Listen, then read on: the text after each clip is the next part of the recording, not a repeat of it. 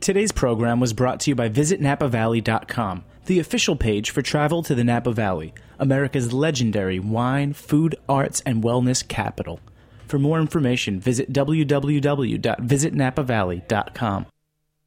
Hey, hey, hey, I'm Jimmy Carbone from Beer Sessions Radio. You're listening to Heritage Radio Network broadcasting live from Bushwick, Brooklyn. If you like this program, visit heritageradionetwork.org for thousands more.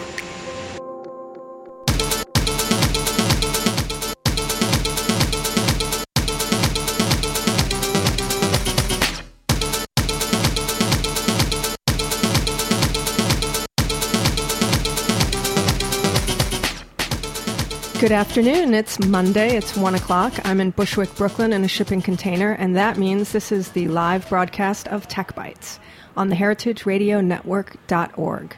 On Tech Bites, we talk about the intersection of food and technology and how things like Instagram and Twitter and the internet are affecting our culinary lives. If you like this show, we have thousands and thousands of more shows like it on the Heritage Radio Network come and stop by, give them a listen, and if you really love them, think about becoming a member, donating some money, and getting a tote bag. The first thing I like to do on every show is introduce everyone who's in the studio so you can match the names to the voices. And the most important person is actually Jack Inslee, who is our producer and engineer who turns my conversation in a shipping container into a live broadcast and a podcast. Hey, Jack. How's it going? It's going well. It's nice. It's sunny. Yeah, totally. I still keep the heat on in here, though. And our in studio guest today is Amanda Hesser from Food 52, who is been living a long time on the food tech scene and is also a new radio person. Hi, thank you so much for having me.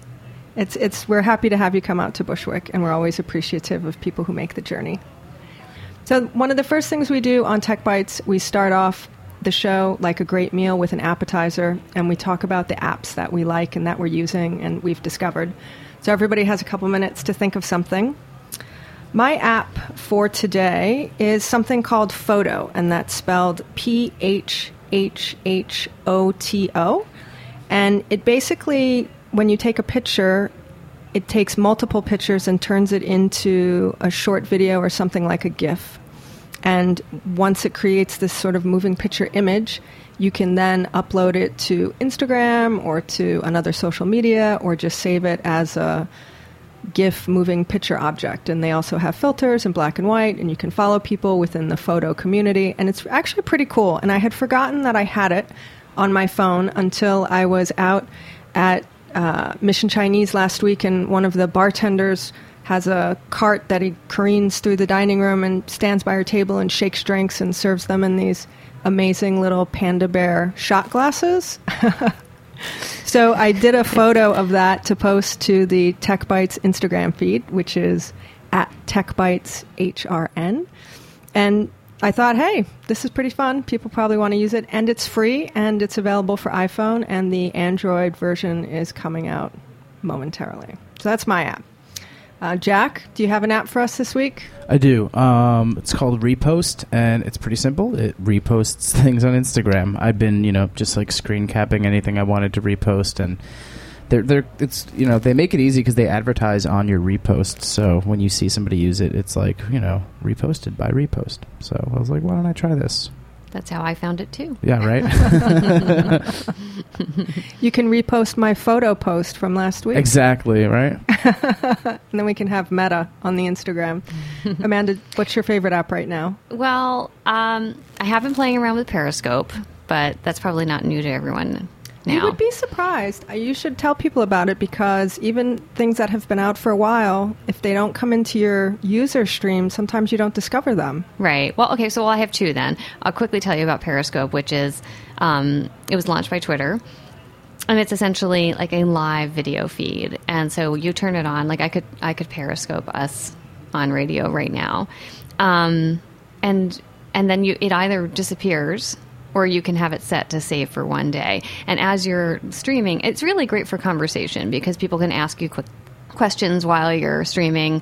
Um, they can like things, and they can do like not just a single heart, but like a flutter of hearts, which is kind of fun. Um, I don't know how long that's going to last, but a lot of people are pl- playing around with it. The other one that I really like um, that's food related is Simmer. I don't know if you've heard of it, but it's um, it's built by Panna, which is um, also an app, and they essentially created this really um, clever way of allowing people, like structuring video recipes for people. Because you know for somebody to create a, a, a, recipe video it's it takes a lot of time and editing and essentially um, they've broken it out into like little nuggets so you you have 30 seconds to do each step so so so it's almost storyboarded for you yes where it breaks the recipe down into steps and then storyboards each Yeah. video segment for you Yeah, so you shoot your 30 seconds and then you can add, you know, what the instruction. You know, you can type in the instruction. Um, you can also, there's a place for ingredients. Um, and then it just pieces together all these little 30 minute segments into. Um, into a video of your recipe, and you can you can like follow them sequentially, or you can go back and forth. And I just think it's really well done, and it makes it a lot more accessible to many, many more people. So the idea is that people create their own recipe videos Mm-hmm. and then become the next TV star, become the next uh, YouTube sensation, or Yeah. just have something to send to friends. and- Yeah, and it's actually it's um the, all, it's very much like Instagram where it's just like a stream of these recipe videos, and you can follow people or you can follow companies, and um, and you can like people's uh, videos and comment on them. That's interesting. Yeah. Do, you, do you know just offhand who owns the videos and the video content if it's on the platform, just out of curiosity? I did not check the terms of service; I just used it. Yeah. yeah, that's always interesting to me, that piece of it, who owns it and who doesn't. Um, just because a lot of times I think people are using those types of things to build a platform for themselves or to sort of be self published. Um, and Well, like on Food 52, we're community based and we have um, joint ownership. So anyone who contributes a recipe owns their owns their recipe as they should, um, and we are free to use it as well. that's the perfect segue into Amanda Hesser created Food 52 in 2009 as a crowdsourced recipe platform. And prior to that, you were really, I, I would say, quite successful as a print journalist and print writer. Mm-hmm. And you worked at the New York Times and you published a book, and you were very, I would say, traditional media and print media. Mm-hmm. So I'm curious as to what made you go into the digital space when you made your transition into. Well, I, that's a kind of a complicated question, but I'll try to give you a, a simple answer. But you know, I had been at the New York Times for 11 years. Um, obviously, I had a, I had a great job. Uh, it's a great company to work for. But I also, had also done like kind of everything I thought that I, you know, that was interesting to do in food there. And I felt like, you know, just in terms of like my life and my career, like I had other things that I wanted to try out. But I actually left the Times not to do a food um, site, but to do um, another um, tech startup that had actually nothing to do with food, but it was it was it was really about kind of tracking your life online because I felt like increasingly, uh, you know, we were all living, you know, more online, and um, and that you know there were kind of interesting kind of problems to solve. Um, along with that, and so um, I did this other startup for a year and did some. It was did some interesting work, but it wasn't like you know, kind of discovered that it wasn't really a company. There wasn't a company to build behind it. So, um, and my friend Merrill and I had been working on a project, and sort of, you know, we were both immersed professionally in food, and but also like we we love um, we love food um, in our personal lives as well. We, you know, we're really passionate cooks, and um, you know, when we travel, we're always like seeking out new foods, and you know, you could just see, and you know, that you know we are not alone. This is a, a growing interest culturally. Um, but when we went online, we were really struck by kind of how uninspiring um, it was online. You know, there was this really um, kind of rabid food movement happening offline, and then online it felt very dated, um, and it felt like nobody was really kind of trying to bring all the different elements of your food life together um, into one place and making it you know beautiful inspiring smart you know community based um, and um, and so we decided to tackle that. We started small.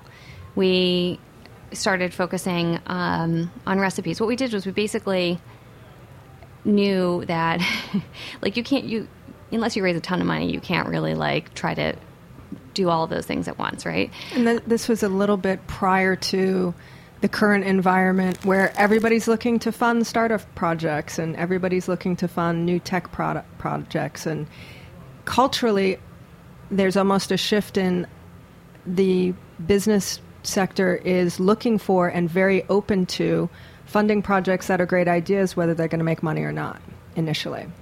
Well, yeah, you know, I, which I don't think was the case really in 2009 I think in 2009 it was very much still I mean, it was following 2008. Right. I mean, people Yeah, were still shell shocked. right. Um, you know, but, well, there's that. But I also think, like, you know, the way we think about it is that there's two kinds of startup founders. Um, there are the ones, um, the sort of magical few who can, you know, sell an idea that's, you know, on a napkin. And, um, and they can raise tons of money and really sell a dream. And there's nothing wrong with that. I think that if you have that skill and you really believe that you can then take that money and do something worth worthwhile with it, um, that's a great approach. Um, most startup founders, though, like you know, are are better at kind of showing that they can. Um, showing what they can do and so that that's the kind of founders we are i think that like we want to know that what we're doing is going to work um, before we ask people to put money into it so we did a proof of concept um, which was a very small part of our kind of larger idea. And it was really focused on recipes. And the idea was uh, can we create the i mean the way we, we talked about it then was can we create the first crowdsourced curated cookbook in 52 weeks which is where the name food 52 comes from. Um, and the reason we did that was we felt like it was a great way to test our content model of can you can you do community-based user-generated content are people And- that and- interested well, will they actually do it well, uh, we kind we felt very strongly that they would. That we felt pretty certain about. What we weren't sure about was can we do it in such a way that will produce um, a top layer of really high quality content that is at the level of the the best traditional media brands.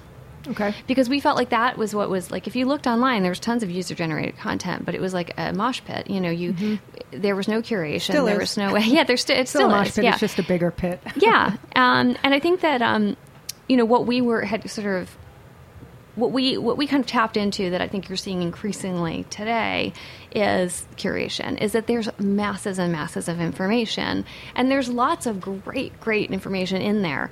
But how are you going to find it? And and using technology. Um, and in our in our case, we feel like what we do is a combination of technology and editorial um, curation to help people um, guide people to that great content and and to you know kind of have a point of view and um, and make them feel that they're at a real a place where real people um, work and think and um, and are you know they are with them. Do you think that having structured Food 52 around specific recipes and giving people well the freedom to create whatever they wanted, the freedom to, you know, like and dislike things, you were still giving them a very specific framework in terms of here's our process, here's the time frame, here's a recipe or a category that we're interested in pursuing. So it was less of a free for all Yes, and more of a concerted effort. Thank you. Well, yeah. So this is, uh, I think that another, um, you know, really key thing that we did was we didn't say what we did is we started with recipe contests, and because we felt like that's a, that's a, a, an idea that people instantly understand. Of course, everybody loves American, to win. Americans love Everybody loves contests to win. totally. They don't love contests; they love to win Well, and be number one. That is true. Um, and so we had these recipe contests, but instead of saying like, you know, send us your best recipe, we our contests were like your best beef stew, or your best, um, you know, citrus salad, or you know, very we were very specific, and we tested kind of like how specific we could get. Um, and the idea uh, behind that was that we didn't want people to just be like cutting and pasting recipes from wherever, you know, from you know their like family archive, but that they they were actually um, something very special, um, or that they were creating actually for the contest. Um, and therefore, it was it was our first layer of curation. Was like, I mean, people think of curation as like you take this massive stuff and then you distill it. Better curation, in our view, is you distill in the beginning by kind of limiting the participation well, it's and sort then of and then you and then you distill Right. again. You you're kind of constantly refining. Even the way our our content works is we have these. You know, people enter their recipes through the first layer of distillation. Then we do this all this sort of testing behind the scenes, and we name finalists and community picks, and we photograph the top. Um, per, you know, ten to twenty percent of them, and um, and then once those recipes are like are, are celebrated on the site, then they continue to get curated by the audience be, based on how they're used. So, like if a recipe is saved a lot, or commented on a lot, or favorited a lot, it it um, increases its ranking in our recipe search. So the idea is that anyone who's contributing in any small or large way on our site is is making the site better. So you're giving the public a, a lot of power, which is great, and I think also a key part of the internet and things that are digital. Um, and another key part of this internet and digital is our sponsors. And we're going to take a break now and hear from our sponsors and hear some new music from Jack.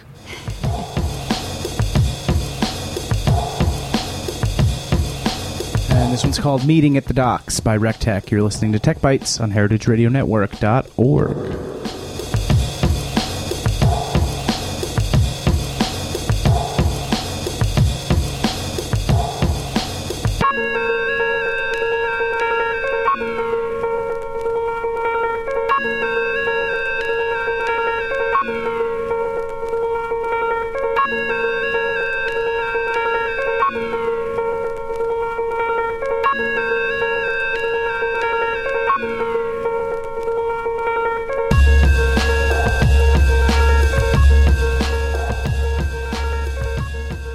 program was brought to you by VisitNapaValley.com. Welcome to the Napa Valley, North America's legendary wine and food capital, where the art of living well is defined and each season holds a story waiting to be discovered. Life feels slower here, lived at a place where tables are set with care. Fine wine and food are created from the bounty of our own vineyards and gardens, and relationships with friends and family gathered around the table are somehow sweeter.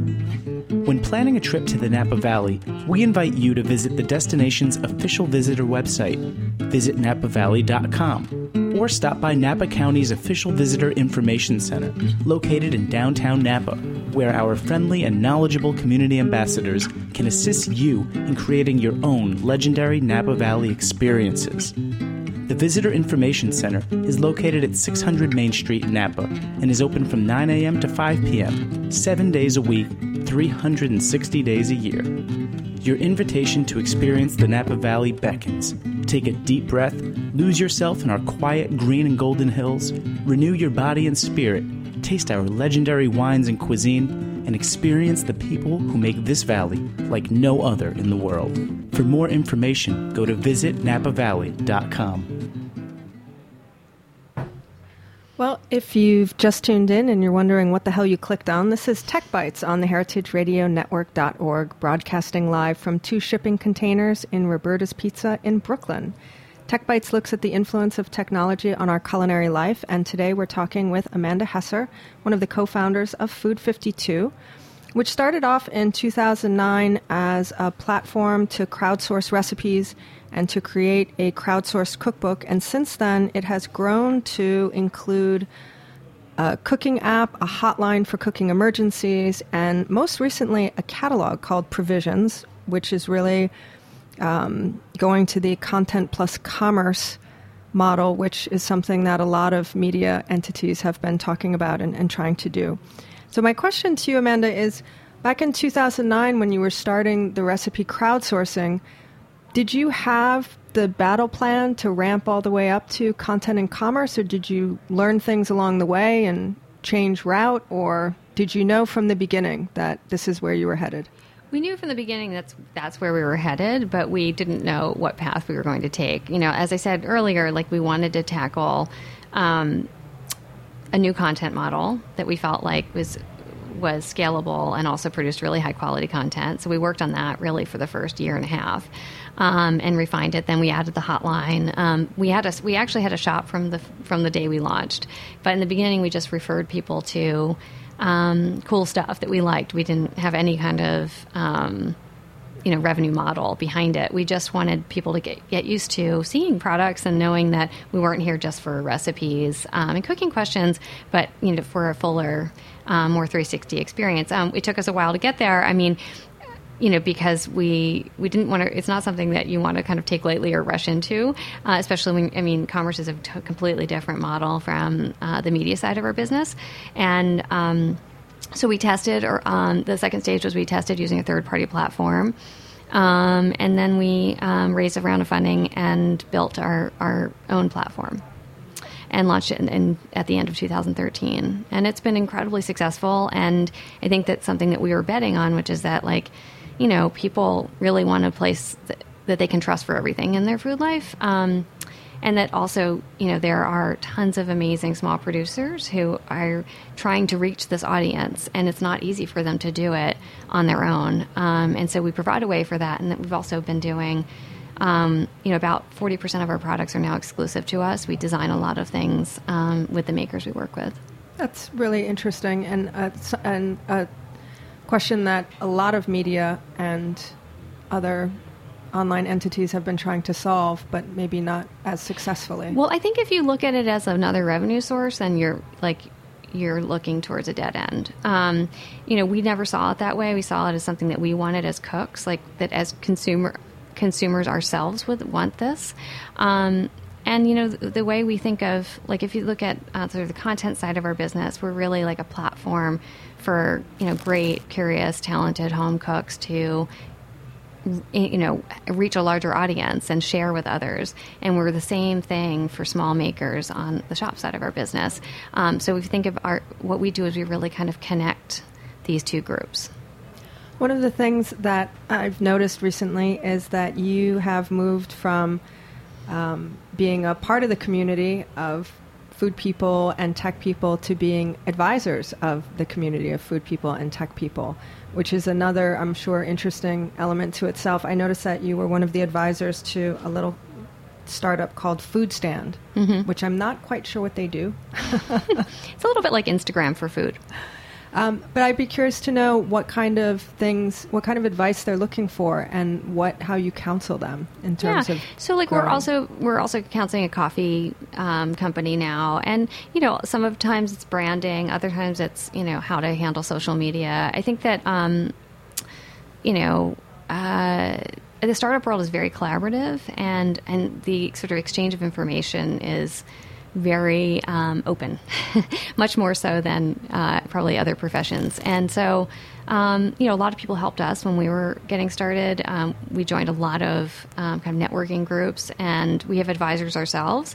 In fact, one of our advisors um, recently joined the company as our COO, um, and. Uh, you know, I think that it's for us. It's like a chance to give back, and also to learn about like what interesting stuff is going on in in other people's companies. Is there a real piece of learning advice that you've passed along that was a moment from your own development that you think is really valuable to share?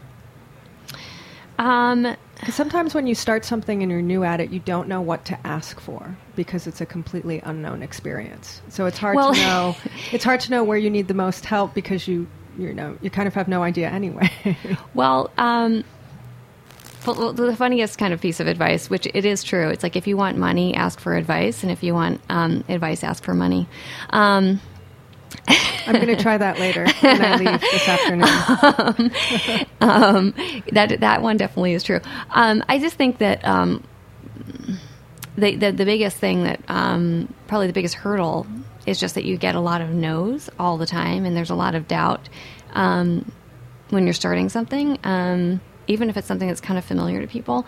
Um, you got to just kind of like you, you got to you have to just keep at it and keep pushing um, and um, in every kind of like no or um, or or missed opportunity like see it as actually as an opportunity to learn or to do something better next time um, so you know it's like kind of easier said than done but it definitely is um, a way to survive what do you see happening next in the digital commerce content space? Well, it's interesting. I'm feeling like there's a little bit of stagnation at the moment. There's there's there's incredible um, quality content um, quality content coming out. I feel like a lot of the traditional media brands um, have really like stepped up their game and finally decided to embrace digital, and that's great and so they're doing really good stuff. Um, and I think some of the some of the um, companies that have been online for a while, you know, that are digital native companies, um, have also kind of stepped up. I feel like there's a lot of competition in food media right now, and I think it's really healthy and good because it's going to make it better for everyone. But it's also like a full, finally, like kind of full embrace embracing of digital um, as the sort of primary source of your um, food information, food media. I do think, like technically, though, it's there's a little bit of stagnation. Um, like I just there haven't been like I mentioned Simmer. I do think that that was a good technical innovation. It's, it wasn't so like crazy technically. It was more like kind of using technology in an organized fashion to kind of structure things for people. Um, but outside of, outside of that, like you know, Yummly, um, the platform that they have built is very technically sound. But there hasn't been anybody doing anything like super amazing with recipes um, or cooking or you know, sort of just plain old media lately, in my view. Most of the food tech companies and apps that people are really interested in right now center around food delivery. Delivery Yes, of totally. all kind is mm-hmm. really a very, very hot property right now, but that doesn't have anything to do with content. I don't know how much tech though there is there. It's a lot more like logistics e-commerce, and operations, and and there's there's great work being done. I agree with you. I think that's the most probably exciting part of food right now is is distrib- the distribution of food. But not on the content side. Not so much. I mean, it's getting more beautiful and uh, more magazine like, and um, it's a better experience for readers. And there's nothing wrong with that. Like, I think that's a great thing. But uh, technology isn't transforming the way we consume it or the way it's presented. Are you having any plans at Food 52 to come up with something to transform We- the way we consume it? Perhaps we have some things in the works. What's, do you have anything sh- that you could share with us? Well, I would say the thing, future? and this is not uh, this is not a tech. I mean, it's a a we're built you know we're building it in house, but the thing that we're very excited about is actually a gift registry because it's something that's a very kind of obvious thing um, given the kinds of goods that we sell and that people ask for every day. For all kinds of registry, but Yeah. probably primarily wedding. Well, I think yeah, weddings will probably a key, be a key thing, but I think any kind of gift re- registry. You could expand your helpline to be a wedding helpline. I'm sure that would be do very very well if you had a wedding emergency talk helpline app. I like that. Probably more stressful than Thanksgiving. The only the only family event that's more stressful than Thanksgiving is probably the wedding. Yeah. Well, I, I think the whole thing about the content in the digital space right now is that you're absolutely right. There is a lot of it, and it looks beautiful. I feel like it's a lot the same, though. Well, there's the BuzzFeedification. Exactly. the Instagram Um, feeds, the Twitter feeds, well, the, articles. the, the nine ways to make blah blah blah. The you know, uh, eight amazing you know variations on your pizza. Um, you know, it, it's kind of how like, Listicles. the listicles. Um, it's like a rampant disease. The listicles, along with the fact that the real time aspect of social media and digital allows people to have instant knowledge of what's happening and articles and trends and reviews and all those kinds of things that often I think you see the same idea, concept, recipe, piece of news just repeated over and over and over again in different ways, in different streams, in different cycles, but there's a lot of sameness as mm-hmm. well. Agreed. I mean, this is something we think a lot about and are trying to kind of fight against. How do you fight against it? Um, you resist the easy, easy win.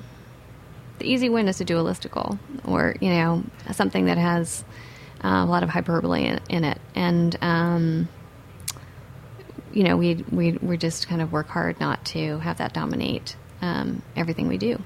That would be a funny April Fool's Day Food 52, though. Your best, you know, listicle. Instead of I'm a recipe and see what you is get. a very good idea. We've got something else in the works. for- Something parody or funny, you know, listicles for, I don't know, what to do with your leftover chia seeds or something like that, or, you know, 12 things to do with kale for breakfast. that would get a lot of hits, actually. It really would. So when you are spending your time online, where do you go? What What's your favorite? When what I'm are your online? favorite spots? Yeah. Um, and they don't necessarily need to be food related. Um, Where do you go for your information and inspiration? And Well, I really like Slate. I mean, as like a, a I because I, I like that it's like a mix of news and commentary, um, and they have so many like smart writers. Um, Medium, but I feel like I'm kind of like a wanderer on Medium. I just, you know, I kind of read whatever um Bubbles like up yeah bubbles top? up or has been you know friends have like yeah recommended to me I think that's Um, exactly how you're supposed to use it, actually. yeah, yeah, let things bubble up to the top and follow, you know, follow the breadcrumbs that your likes and your people leave for you. Yeah, there's no guilt with Medium. It's not like, oh, I kind of skipped that section. You know, you don't feel that way. You sort of feel like, oh, I was just kind of surprised and delighted by this article that I wasn't expecting to see today. Um, and that's kind of a beautiful thing. The thing, one of the characteristics of Medium that I really like is the way they tell you how long it's going to take to read it. And it's one of the only Mm-hmm. That stresses me out because I'm always like, I'm sort of a slow reader. So I think, I oh like no, that, what if I don't finish it in It gives me a good sense of what my time commitment is. And Well, can I that's read it on the train ride? Can I read it? You know, Yeah. right now I'm having coffee. And recipes are really one of the only other places that tell you what the time commitment's going to be. We don't do that. You don't do that. We, yeah, we actually philosophically are opposed to that. Philosophically opposed to that. Why? Well, because we feel like um, everyone cooks at different paces, and also th- there is a inherently a um, suggestion that if a recipe takes a long time, it's like not a good recipe or it's a tedious recipe. There are just recipe, and also people the, the way they the way companies um, kind of count the time they they cheat it so that like a stew they'll just do the like prep time because they don't want to tell you it's three hours. Or three days if right. you're making a French exactly. bourguignon. yeah or the, you know, even if you cook it in one day you're not really supposed to eat it till the next day. They should say two days but nobody's no one no company is going to write two days because they know you'll never click on that recipe.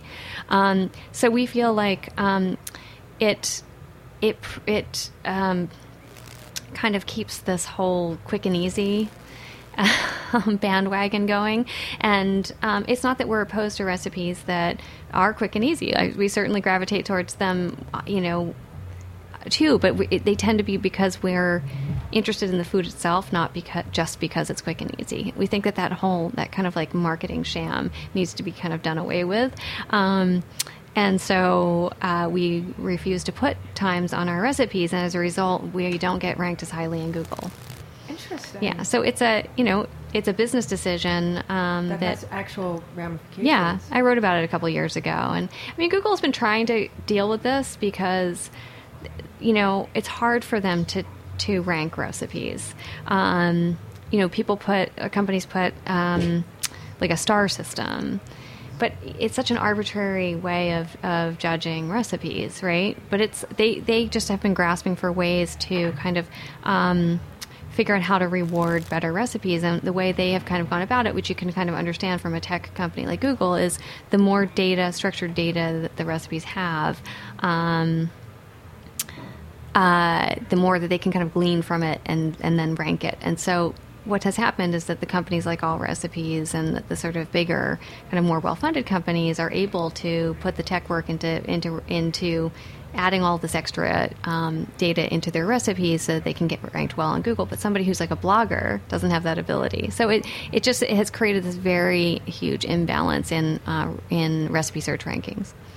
The next uh, food conference should have a class in SEO optimization. Yes. for the bloggers. You know, they should. I mean, it's something, and we, we have a consultant, you know, it's something that we, you know, spend time on. It's not something we're going to spend a huge amount of time on um, because we're not going to win, like, you know, what we call the chicken game. right. It's all about the chicken. Yeah. Yeah. Um, we might win the quail game or the kale game, but not chicken. and most people are looking for chicken. True, true, but maybe not your people. No, I'd say, well, our, our top three search terms, you'll be amused, are, um, are kale, quinoa, and salmon. So that's great. But no chicken, Then, and no chicken's up there. Chicken's in the top five, Okay. but um, but it's not number one, which is interesting. Well, that's good. That should be inspirational and reassuring to you. Yeah. A little bit. so, last question, and then we have to go. What would your quick advice be to somebody who is looking to start their own food content website, culinary content website? Is it a blog? Is that what you do now? Do you Tumblr? Start something on Instagram? Oh, Are you mean if they they want to actually start Yeah, like a site own- or a blog, they're- they want to start a site or an online presence, and I'll let you say what. Like a best threat- company or like their Yeah. own? Okay, yeah. Um, well, I feel like you you kind of need to just jump in, um, and if you're not really sure what you want to do yet, I think like using Squarespace and like establishing a blog um, is a is a great way to start. You know, there are like existing technologies that can save you a lot of time and money um, while you're testing. Um, yeah, I think that diff- and differentiation. I mean, if you're if it's just about the content, you really have to ask yourself like, why does the world need my content rather than what is already what already exists? And if you can answer that question, then you should go for it. Fantastic. And then can they call you to be an advisor? sure, as long as I get cookies. there you have it. As long as she gets cookies, Amanda Hesser is potentially available to be your advisor. Well, I want to thank Amanda for coming out to Roberta's in Brooklyn to be a guest on Tech Bites. I want to thank all of our listeners. If you liked it, come back on Monday again at 1 o'clock or go to iTunes and Stitcher Radio, get the podcast, and take it with you. Thanks. Thanks for listening to this program on heritageradionetwork.org. You can find all of our archived programs on our website or as podcasts in the iTunes Store by searching Heritage Radio Network. You can like us on Facebook and follow us on Twitter at heritage underscore radio. You can email us with questions anytime at info at heritageradionetwork.org. Heritage Radio Network is a 501c3 nonprofit. To donate and become a member, visit our website today. Thanks for listening.